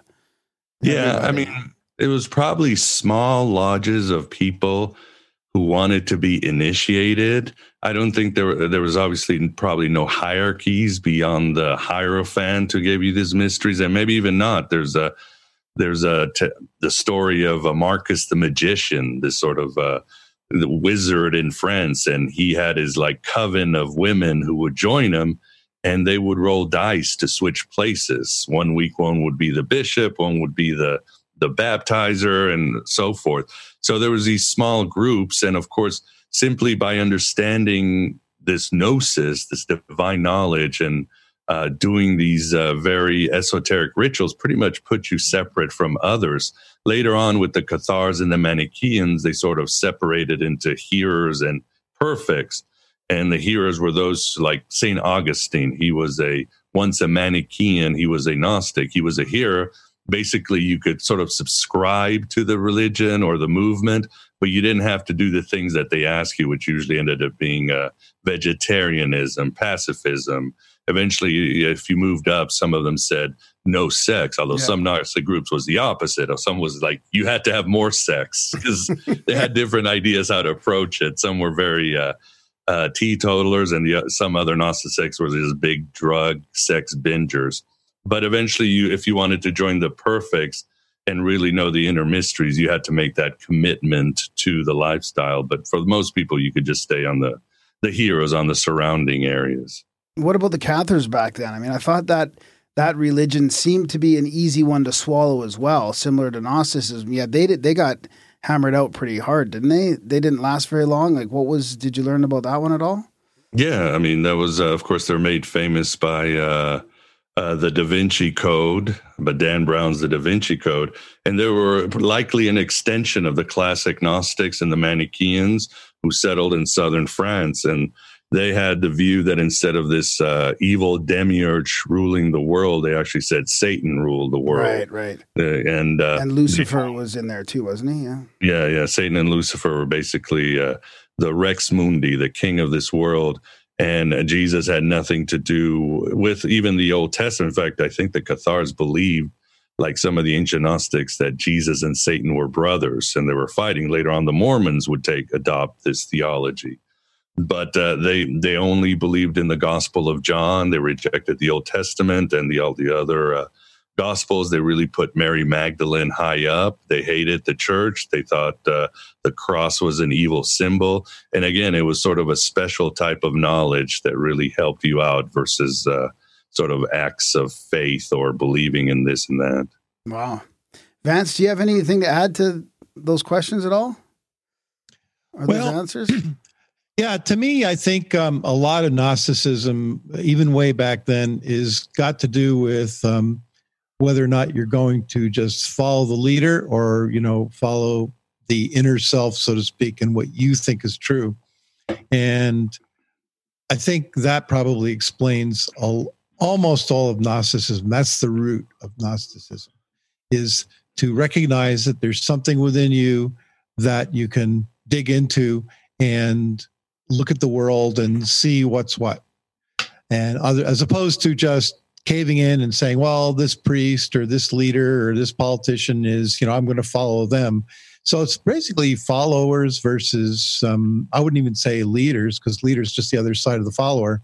Followers versus um, people that are independent. And that's the root of gnosticism that i see. And um, i think there's a cross between Gnosticism and the perennial philosophy, the mystical philosophy, also. Because with mystical philosophy, you realize that you're connected with the, you know, what Gnostics call the alien God or the God above God. And that's the reason we can actually have some insight into the world, regardless of and anybody else is trying to convince us of. so that could also be the Akashic records for some as well. I mean, there seems to be all these parallels through the ancient mythologies that sort of mean the same. I think they mean the same thing. Yeah, that's that's one model, right? Um, that you know, all everything that's ever happened or that will happen or whatever is supposed to be in the Akashic records. And in actual fact, when the way I see it, when you look very deeply into it, there's one giant infinite thing that has differentiated itself in some ways and is you and me and everybody else. And therefore the you know that's parallel to the Akashic records. It's Yeah. probably the simplest way to think about Yeah, it. yeah, yeah. So going Yeah. going through all that um, Gnostic knowledge, did that give you any sort of um, sense of the timeline back then of where, like, maybe when those Egyptian mystery schools were coming from? Like, did do you think that was from carried over from the uh, Cataclysm or something like, before Randall talking like, Carlson and guys like that thing, yeah. would allude to, or Well, is it from the story about Atlantis, right? Atlantis is one of the big roots, you know, that people point to because the Egyptian history is kind of fades out after you go back in certain ways. But you know, the Greeks wrote about Atlantis, and I think um, from what I've seen, there's a connection between Egypt and Atlantis. And Atlantis, um, the legends say that they had more of a connection to this powerful source of the universe and could do more things with it. Who knows if it's true? I have a feeling that's probably true. So, um, but as far as um, I don't have any personal knowledge of of, of the timelines. Uh, I've studied, you know, Egyptology a little bit, uh, especially when King Tut came by in the uh, in the uh, eighties. that was pretty cool. But uh, Well, and I was in the Rosicrucians for a while. It seems like a lot of these ancient mysteries do leave leave it open. There's Atlantis right behind you there. Leave it open for for uh, for for that to be okay. Like for the ancient uh, advanced civilization being before the before the Younger Dryas, like before the Ice Age. The the pyramids. I mean, some of the older books are meaning. It's funny because thinking about this now, pushing against the mainstream you know egyptologists and the archaeologists think still like thinking that really it only goes back 10 12,000 years but some of these older books that were written before the 1900s they were saying that there's you know that the the pyramids could go back 70,000 years back then i mean it's not a new this isn't a new uh theory of our history you know people have been thinking Right. this way for a long time it seems I yeah, many really people realize that. think that the Great Pyramid, for example, goes is way older than they say it is. yeah Um, yeah and the things that are built into it are amazing. You probably have had people on the show talking about the, you know, the, the, circumference of the Earth and yeah the pyramid inches related to this and that. You know, um, there's a guy named Peter Tompkins, I think it was, and the uh, wrote a book on that. Yeah. About all the things that are embedded in the Great Pyramid. But you know, there's Akhenaten too. You've heard of him. He was the first known monotheist, right, Miguel? Uh, and uh, there's a theory that the actual where the Hebrews came from was they, uh, in fact, even according to their own history, they came out of Egypt, but they were followers of Akhenaten. And when he fell out of favor or when he died, um, they had to flee Egypt because all the priests and so forth that came back with the old gods, you know, Thoth and you know Set, uh, Set and every Osiris and Yeah, ISIS and everybody yeah, else. They yeah. yeah drove them out. So there there might be a connection there. There's a lot of interesting theories, but the bottom line is this. Uh, I don't know, Miguel. Should I hit him with my theory of everything? oh yeah 100%. Yeah, definitely. this is We're talking this about is where you lay it all out Yeah. Okay. Um, I think anything that is possible in this universe has happened or will happen, and it'll happen again and again and again. And so, and that includes all of us sitting here. We could be sitting here a million years from now, a million years ago, having the same or similar conversation. So the first question is, which instance are we? Are we the million years ago or now or later or whatever? Like, how can we tell which ones we are?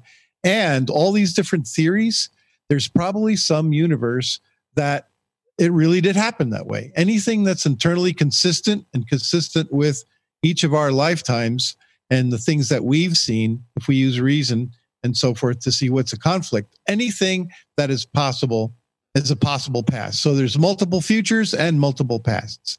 So I don't like to argue too much with anybody over what happened, Yeah, like yeah, did- yeah, this yeah, happen yeah, or that happened, you know. yeah. And hey, you know what? It's all possible. How do we know? You know, all we know is this moment.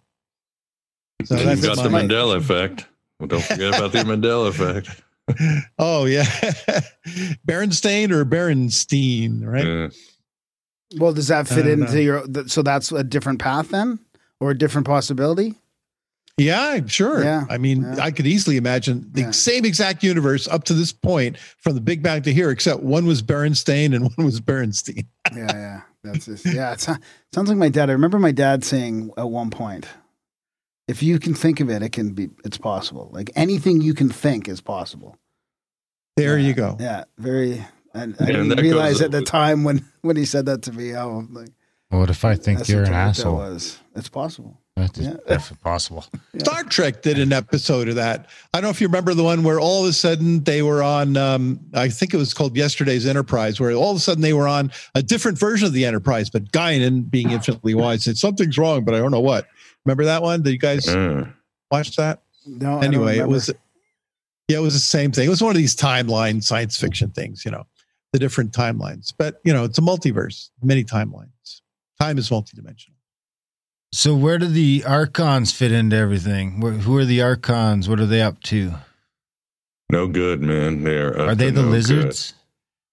They could be. They could be. I mean, uh, obviously in gnosticism the archons which uh, is just greek for rulers are the you might say haughty bureaucrats engineers of this universe and you can say engineers if you want to get into ancient alien uh, engineers of humans so uh, and uh, the gnostics saw them as the the rulers of fate the rulers of the stars and ultimately the rulers of civilization and this earth and they're uh, at least from the text. I know there's different views. Uh, the Gnostics saw them very much as the Matrix, where we were we had the divine spark, so it basically fueled them. It was their food for them, and even the universe. So their goal was to keep us asleep and uh, basically feed off of us, very much like Neo in the Matrix. Instead of the the electricity, the Gnostics called it the divine spark. Right. Obviously, that idea has sort of changed in modern times with uh, cats like uh, David Icke or John Lamb Lash, where they they think that the the archons feed off of our negative emotions, uh, that uh, they put instill fear and all that, so that then they can eat from our suffering. Literally, I don't know if that's in the ancient Gnostic text. The archons are depicted as very uh, well. They enjoy raping, they're bullying, they're chaotic. Uh, they're basically again. Uh, uh, bureaucrats. Uh, they're sort of uh, a, a, caricature of the Roman bureaucracy or any Roman gov or any government for that matter when you think about it. And they will use good and bad methods to keep us ignorant. If it has to be evil, fine. If they have to buy it, buy us through bread and circuses, is just as good. So now, whether they're aliens or not, I mean, again, the Gnostics saw them, and this includes the Mandeans. The CD saw them as yes, the rulers of the stars who came from the stars and the alien god of the Gnostics or the god above God, like Vance uh, just mentioned, would be this intelligence that's beyond the stars, which humans really do belong to. And of course, this obviously the Gnosticism ties into the Sumerian myths. It ties into the myth of Prometheus. It it ties certainly into Zoroastrianism in the myths where Ahriman is the ruler of this world. So the Gnostics were simply not, uh, they were innovators, but they were not alone in this feeling. Do you have any thoughts about the original question that Vance was ans- answering about the ancient, uh, advanced ancient humans, and you know, the is there room, the room for that in in the Gnosticism? There You know, certainly would far- be. yeah, yeah. yeah. It does translate very well into science fiction. That's why science fiction is so popular in Gnosticism, whether it's Westworld or The Matrix or so many other movies, The Wizard of Oz, you name it, uh, Minority Report. It just works really well. The idea of being trapped in an illusionary world that we are the creations of playthings of these sort of, uh, you know, game bosses who we have to fight to get through the levels and find our true reality just works really well. So yeah, anything's like I'm like Vance, anything's possible. I mean, I know I'm trapped. I know I need to be free. I know that there is a part of me that's greater than this universe. It's a matter of uh, the steps I need to do to to get there. What did the Gnost? the- What is the original Gnostics take on psychedelics? Do they have any practices with them, or how does that? Oh yeah, yeah. How does that? And, uh, I have to say into it. the We've sim? gone ten minutes without bringing up the stupid virus. So What this virus? is a victory for Yeah, you. yeah, Yeah, what virus? It's gone. Mandela effect away. it's gone. we high You're gonna five. walk out the I door. was just and- about to ask you about it, and then he he brought up these questions. Yes, yes. Um, there were groups. I mentioned Marcus the magician, and according to the church fathers, they would put uh, he would get his wine and he would put all these uh, herbs, and as soon as the congregate his witches took it, they'd go into uh, ecstasy. I mean, that's one of the features of Gnosticism is a uh, ecstatic mystical experience. Uh, that's always part and parcel of any Gnostic uh, group or um, thrust. And then you have some of the texts talking about certain plants and stuff that you're supposed to create a Eucharist from and take it. So certain Gnostic groups were certainly into the psychedelics. Others weren't. I mean, it's uh, it really depended on the group. It's almost like they thought of what do we need to get to an ecstatic experience or state of mind. And one group would say, well, we're going to have sex magic. The other group said, we're going to have psychedelics. Another group said, we're just going to meditate, yeah, until, yeah. or we're going to do vowel sounds or magic. So that's the thing. Again, they were anarchists. It's like what work, and they knew we're all different. What might work for me is not going to work for you. They never had a one size fit all. and you could choose all these different lodges to find uh, the way to experience and get out of your head. Wow, that sounds pretty cool. Did they have any sort of take on what that m- m- what that state was in relation to the like if they were looking at the world as you know this sort of weird unreal simulation but all way back then did they because it almost seems in my mind and the you know I kind of come along those same thoughts where this is all like not really here and mostly empty space and these weird shit happens all the time when you think about stuff. And so it's like the psychedelics seem to sort of half open that side up a little bit or maybe open the curtain a little bit. Did they i'm wondering if they had any theories on that? Because it sounds like they were kind of you know way ahead of the curve and thinking of this as a big fucking you know reality as a simulation or Yeah, they certainly saw it that way. But if you read some, we were talking about the Egyptian religion. If you read some texts from like 300 or 400 BC, it does show the initiate taking these steps to suddenly leave your body. You didn't even have to be dead, like uh, the other uh, Egyptian works, and how you would travel through different layers of reality into sort of these astral realms and you would meet these guardians and these guardians you had to say different passwords or magical rituals to get your soul through it and eventually you would commune you might say with the supreme intelligence and then bring it down and be transformed when you got back to it. And the gnostic rituals again it's the initiate gets into an ecstatic state of mind. He and like again you're talking about ayahuasca when i did ayahuasca it just it mirrors the gnostic rituals because when I did ayahuasca for like an hour or two, I am living, uh, I am living hell. Every fear, every bad memory, every uh, projection I had is coming to me, and the voices in my head. In the Gnostic rituals, when you start doing these rituals, you're going to the underworld and you're meeting Hades and Saturn and these demons, and they're tearing you apart.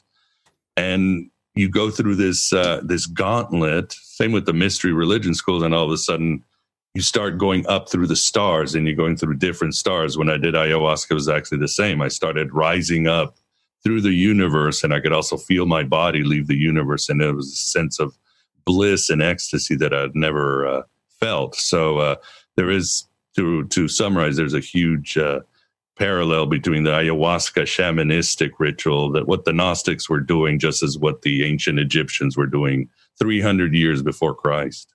Wow. That, that's interesting. You mentioned like the code words or the passwords because like my last DMT experience when I first broke through, there was like this, you know, almost that like this the same dude everyone talks about. You know, he kind of looks like Colonel Sanders, but way more down to business and way cooler and like kind of crazy psychedelic looking. But he said this word to me like twice, and it was a word in a language I'd never heard before. But he like it seemed important and I, I've never been able to remember the word.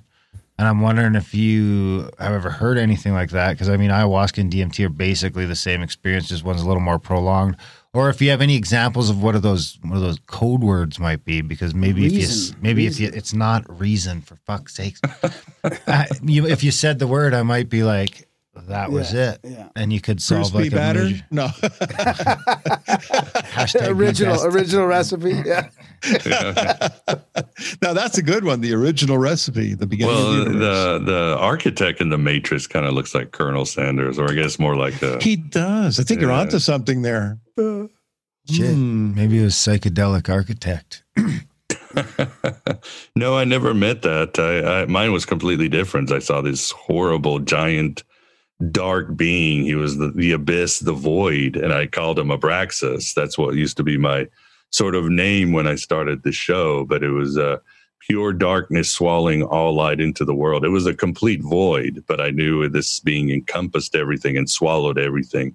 Then I got all chicken shit and sort of went down. I think when I did it with my wife, she encountered a serpent that was trying to uh, tell her these falsities. I guess she, my wife being Catholic or not Greek Orthodox, of course, that would be the the cultural manifestation of what these entities would would appear like. Hmm. Interesting. So was that Mother Ayahuasca that she saw then? Probably. I'm sorry. Was that Mother Ayahuasca then? like the the you know the typical dragon or reptile or I think so. She actually she was able to get the ser- she laughed at the serpent and the serpent got mad and no. Oh, oh. be- it just went away. Oh, So it happens. It happens. Yeah. I You'll- guess I'm gonna have find to. your word one day, Darren. I'm gonna have to go back in. You're in. gonna have to go back in. What was the word? Reason. I think it's been almost Wiser. six months. Yeah. The last time I was, I think I went in a little cocky, and I came out a little humble and a little nervous about going back in. But that's okay. Yeah. Yeah, I would love to do it again if I had time. It is a gauntlet. It is brutal, but the insights and the the release is amazing. Yeah, more people should be on that shit. I haven't tried the ayahuasca yet. That's going to be a totally different experience. Mine was more like getting hit by a fucking Mack truck. the ayahuasca seems a little bit more navigable. It depends too when who prepares it, who's your teacher and guide. Uh, you, you have to have a good guide, a good group to do it, good structure, so you don't just completely go insane. So it like anything, it depends who who your teacher and your atmosphere, and of course, like you were saying, go in with a humble heart. If you've got a lot of shit in your subconscious you're not working through, it's going to be painful. So it depends. There's no two experiences that are the same that I've ever done. So what's what's this the Gnostic uh, viewpoint on this pandemic? Like, you know, let's let's talk Come about it. No, we gotta, on. no, it's from an esoteric from an esoteric point of view. I mean, this is like Well, that's an easy one. I mean, the Gnostic view would be never believe the official narrative of anything, even your own brain. Yeah. No, that's not you don't you start default distrusting that somebody's lying to you, somebody's feeding off of your ass, somebody's exploiting you. Some most things of this world don't have your best interest. Second would be, yeah, well, this is a world created by a mad God. So of course there are things out there that are going to kill you uh, for no reason. So it would be a pretty dim view, but uh, I think it's very positive because it always tells you you have to go in. Uh, what did uh, Peter Gabriel sing in the Carpet Crawlers? You got to go in to get out. You have to find what's working. You have to find the answers within you and be very critical of what's out there. And that would be it. What do you think, Vance? Well, I look at everything and um, I let the conclusions kind of bubble up to the surface because there's so much disinformation out there. But that's the soul of Gnosticism, right? In other words, you don't believe this guy or don't believe that guy. Of course, I like to make fun of Fauci, Grouchy Fauci, or Dr. Faucistus.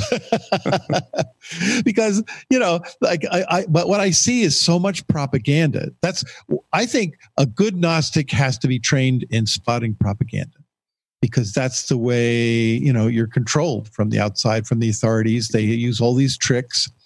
And uh, one of the tricks is to manipulate through fear. Fear is very powerful you know uh, that's another um, i mean there was years ago i kind of went through an initiation of uh, what fear really was.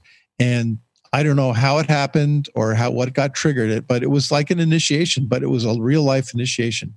I was working on a, um, a dive computer that people would use to dive and decompress and all that stuff. And it was such a difficult project. I practically had a breakdown afterwards. And after that, something snapped. And then I had no fear for about a month. I wasn't afraid of anything.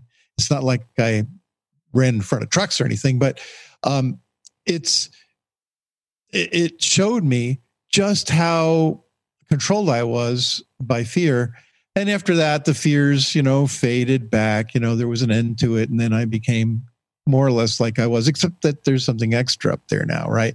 Now you know you know it's like Muad'Dib said you know the fear is the mind killer.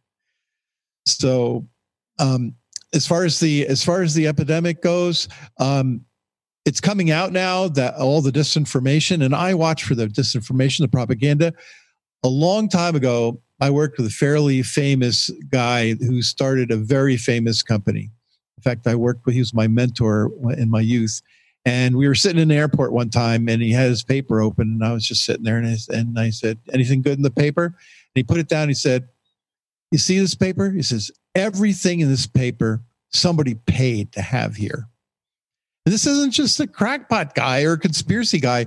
This is a guy that, you know, um, a well-known guy. I'm not going to mention his name, but uh, you would know Bill you probably- Gates?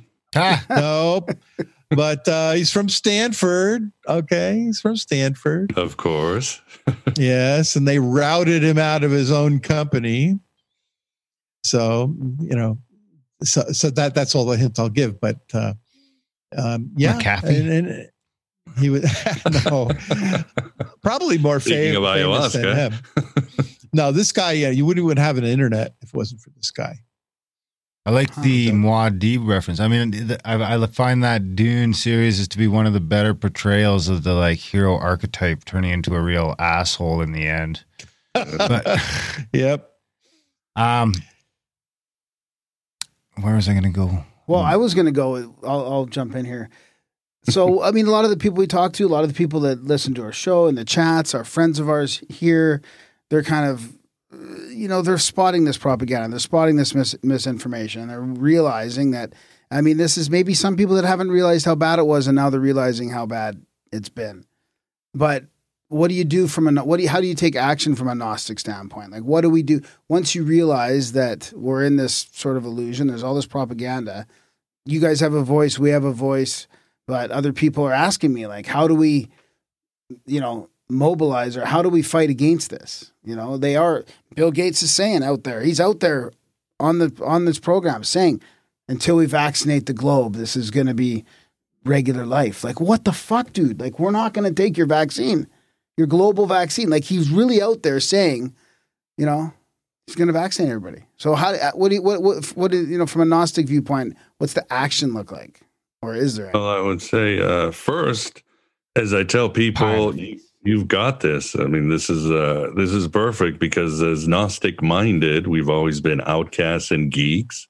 We have always been uh, social distance and quarantined by culture. That's why we leaned on science fiction, drugs, uh, skateboarding, uh, thinking Bruce Lee was the true Messiah. I mean, we were made for a world for this world that now is entire. We we saw through the insanity of thing. We suffered because ourselves we had our own crazy minds to deal with. So this is uh we're perfect for this. So the second thing I would say is like I say, don't believe anything.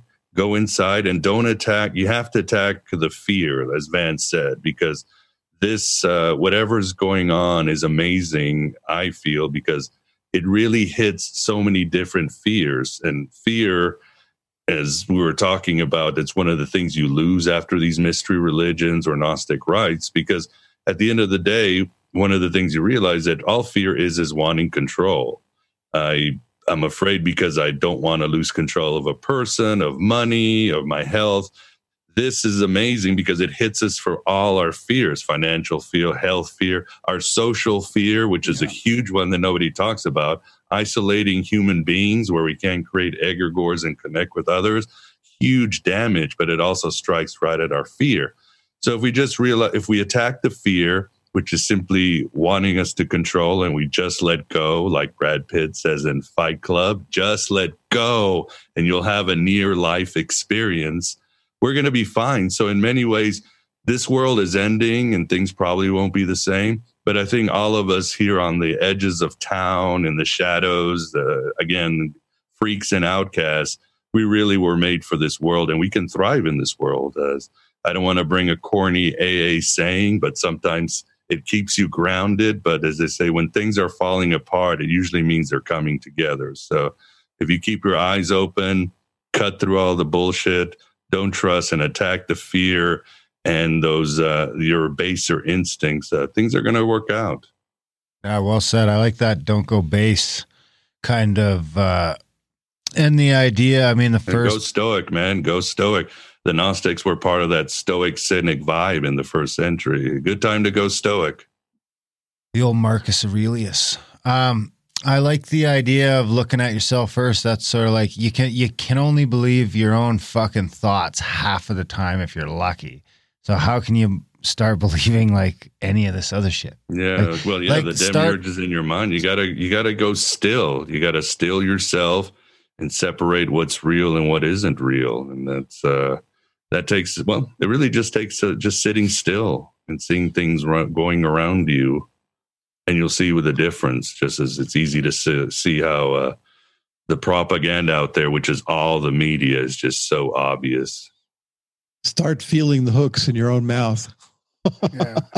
yeah, it's really it's really bad. Yeah. I mean, it- but from all sides, I don't even know what to believe when you see you see people getting arrested for being too close together. I don't even know if I believe that now. I mean, or you know, the Don't cops, believe you know, getting involved and Oh, all. yeah. It's on. It's on. It's also just me- measuring both sides, trying to be. Yeah, right. It's true and it's false, right? I mean, it's like they want you to be afraid that's going to happen to you. But like they'll run around. I mean, the press has been guilty of this. They'll run around like you, know, you remember that thing where they were showing uh, uh, pictures of Italy and saying it was New York or whatever. They they they uh, they make things up to make a point. Yeah. But then you know it, it's manipulation, emotional manipulation to sell papers or to get viewers or whatever. It's it's always you know follow the money. And uh, also, there's more, you know, like uh, more people like Gates, who obviously, to me, has a messianic complex. He wants to save the world, and but he's been on record, and a lot of other people are on record. Um, and this is the time I should bring up the dichotomy. There's one big dichotomy: the collective versus the individual. Right? Yeah. Yeah. That's at the center of so many things. See, Bill Gates wants to save the collective at the expense of the individual, right? You know, I don't care how many people die of the vaccine, or if not everybody's, you know, and I- and I have to you know, take away people's freedom for their own good, you know. And this is the dichotomy. It's built into this world. We'll never escape it, but we can keep our eyes open and kind of dance around it if we're lucky. Maybe he's the Antichrist. We had. We had. Too many, we- too many. yes. Yes. It used to be Obama, then it was Bush, and then it was the Pope. Well, if you just keep the number of the beast, people, then we'll- 98, Windows 98.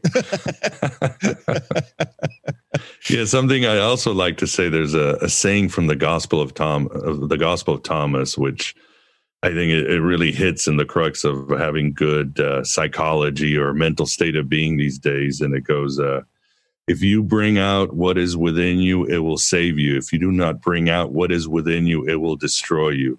I think this is a good time for people to really get out what's inside of them, because if not, uh, this it will destroy you. Your shadow will consume you. You will project on others. I mean, I tell people if you're feeling insecure and want to scream out the window, whatever theories you have, just do it. Don't repress yourself. If you have a work of art, you might want just get let's get it all out there because again, if we can empty ourselves, what we empty, we will see answers. We will see what's in us that needs to be worked on. So that's certainly uh, something I suggest to people. And I tell people if you want to email me and just vent all your frustrations because these are some intense times, they're overwhelming times, they're they're dark times and things are probably changing forever. Just let it out. You'll be surprised how better you feel or what great answers you you'll have or what new things you might want to create. Maybe it's time for you to change course careers or create that work of art you want to do. There's opportunity out there. Yeah, that's a good. That's a good point. Yeah, it kind of leads me into what I wanted to ask you about next. Is uh, on the last few of your podcasts, I've heard you talking about maybe doing more of a esoteric recovery or a, a Gnostic recovery type podcast.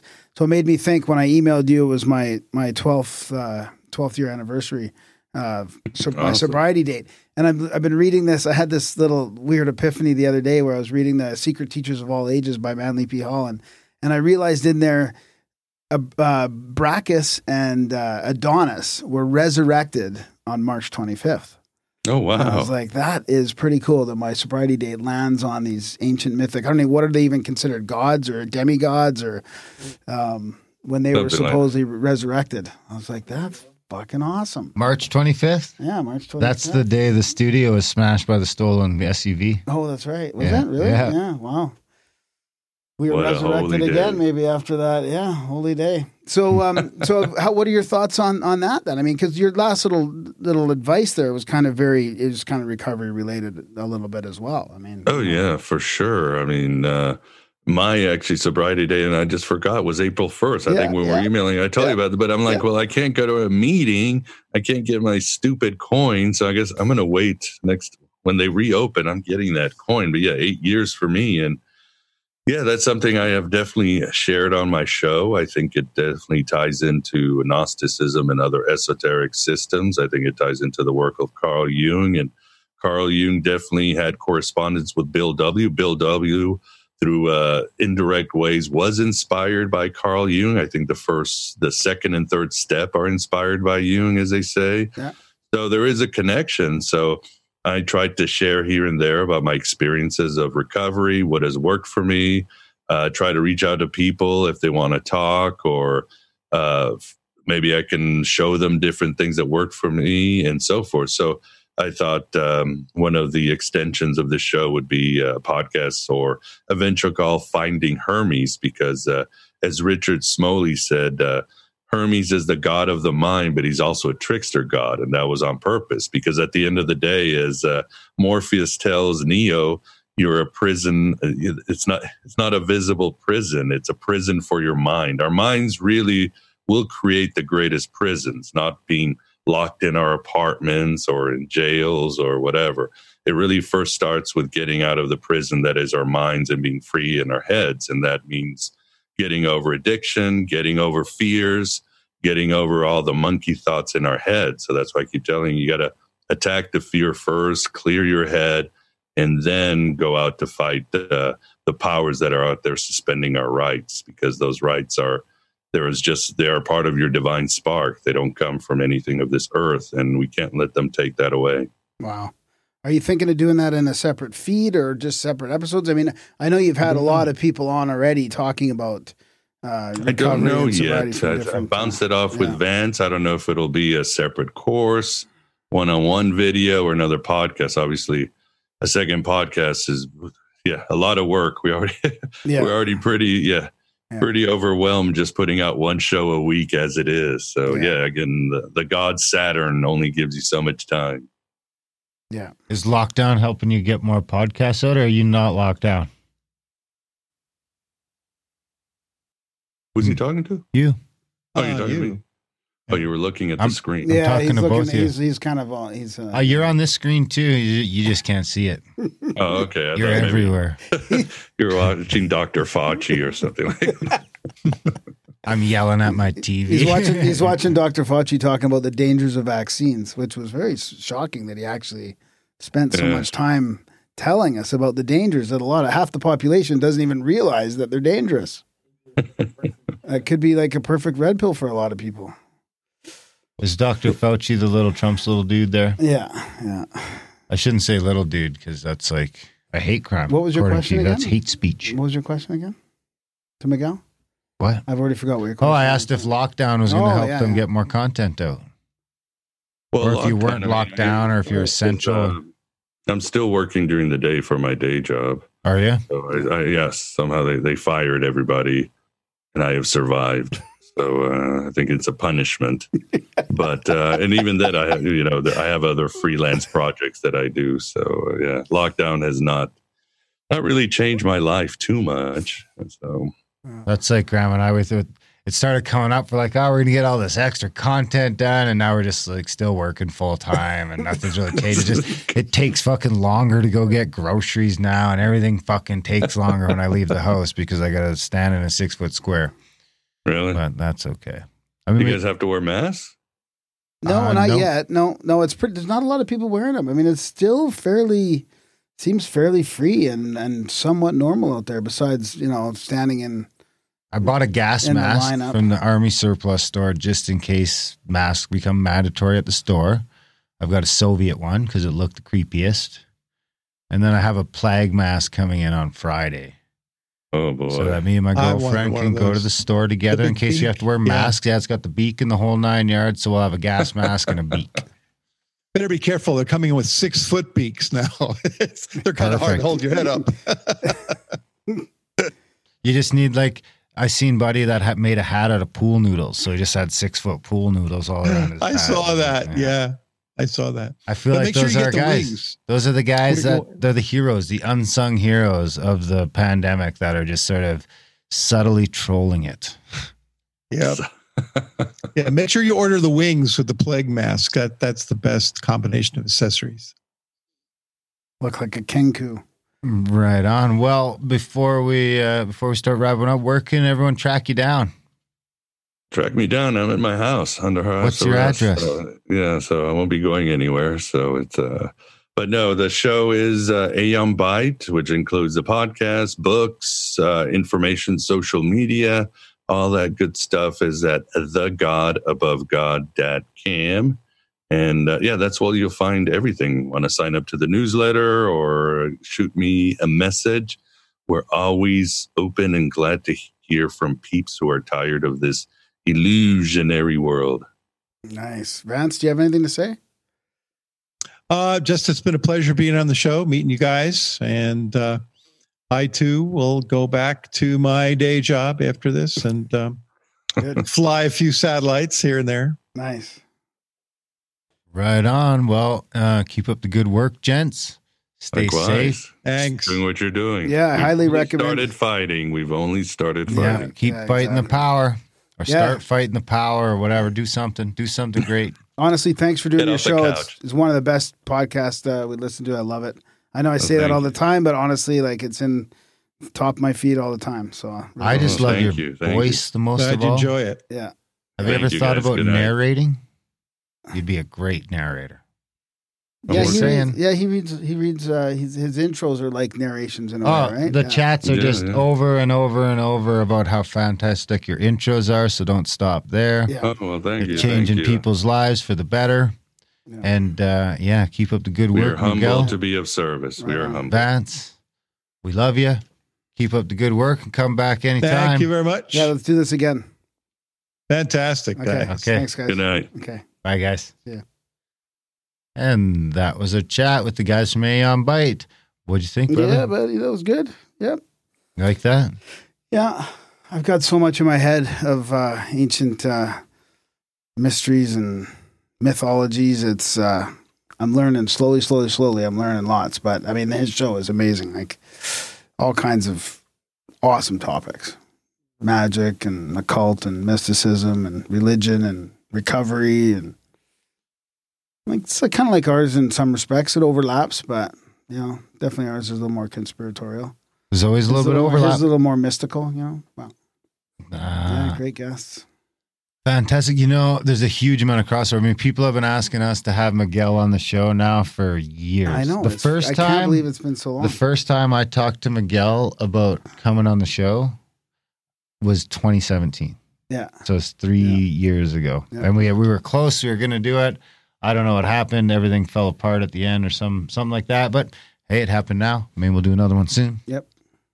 Uh, right on. Big thanks to you guys for listening to the show. We love it. It'd be no fun doing the podcast if nobody was listening. So thanks for listening. We have been trying to get a little bit of extra content out. So hopefully you appreciate that. If you are finding a little bit of value from the podcast, I think this will be like number 416 or something like that. If it's adding a little value to your life and you can afford to send a little value back our way, you can do so over at grimerica.ca slash support. There's uh, one-time donation options. There's monthly donation options. You can do Patreon, Stripe, PayPal, anything, whatever floats your boat. I think with the new PayPal thing, you don't even need to have a PayPal account to donate through PayPal anymore for you people that don't like having accounts. Wow. That's been for a while now. I Oh, think I has it? mentioned it before, but it's an Cool. I- missed it last time you said it. So sorry. grimerica.ca slash support. We don't have any other money coming in from anywhere else. So uh, you guys are the only thing that keep us going around there, around here. grimerica.ca slash support. Yep, there's other can, ways when too, you right? can. Oh Other yeah, you ways, can. yeah. You can support the show for free. And then just check out the show notes. There's like review the show, share the show, chats. chats. There's swag. you can, You like, can email us. You can Twitter Darren. You can Instagram Graham. You can uh, leave reviews some yeah, places. yeah, leave reviews. Yeah. You can send cookies to the P.O. box. Please don't poison them. And if they are special cookies, we need to know because Graham's is sober. Don't yeah. Don't fucking send cookies that I'll eat. Unless I'm not like, gonna eat any cookies from the PO box. that's it. case. It's just too risky. Yeah, what are the chances your business partners, all bets are off? All the food goes straight to there. That's okay. I don't mind. I like food. Uh, so yeah, all that stuff. P.O. box. That's in Also, the show the Black. Budget feed's got some audiobooks in there that we're narrating. Got I some good audiobooks like, in the Black Budget. If you can't afford, because you get to get access to Black Budget feed, you just got to donate anything, any one time, any any monthly, anything at all. It's still value for value, but it's kind of uh, kind of locked in a little bit.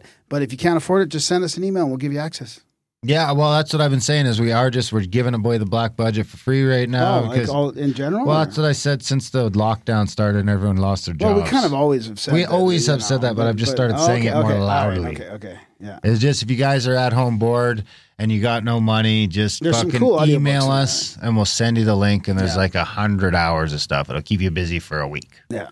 Uh, just email if you need it. Support us. If you if you just go donate, it just automatically bing bang boom. I mean, you could literally have the black budget feed within like three minutes an hour without doing anything but a couple of bucks. all right. That's all I got. I'm losing my voice from the COVID. All right, guys. Thanks for listening, and we will see you next week.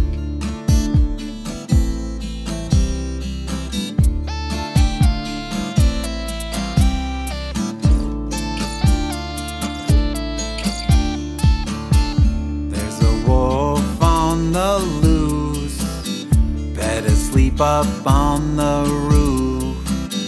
I don't believe you. Where's your proof? You're scaremongering,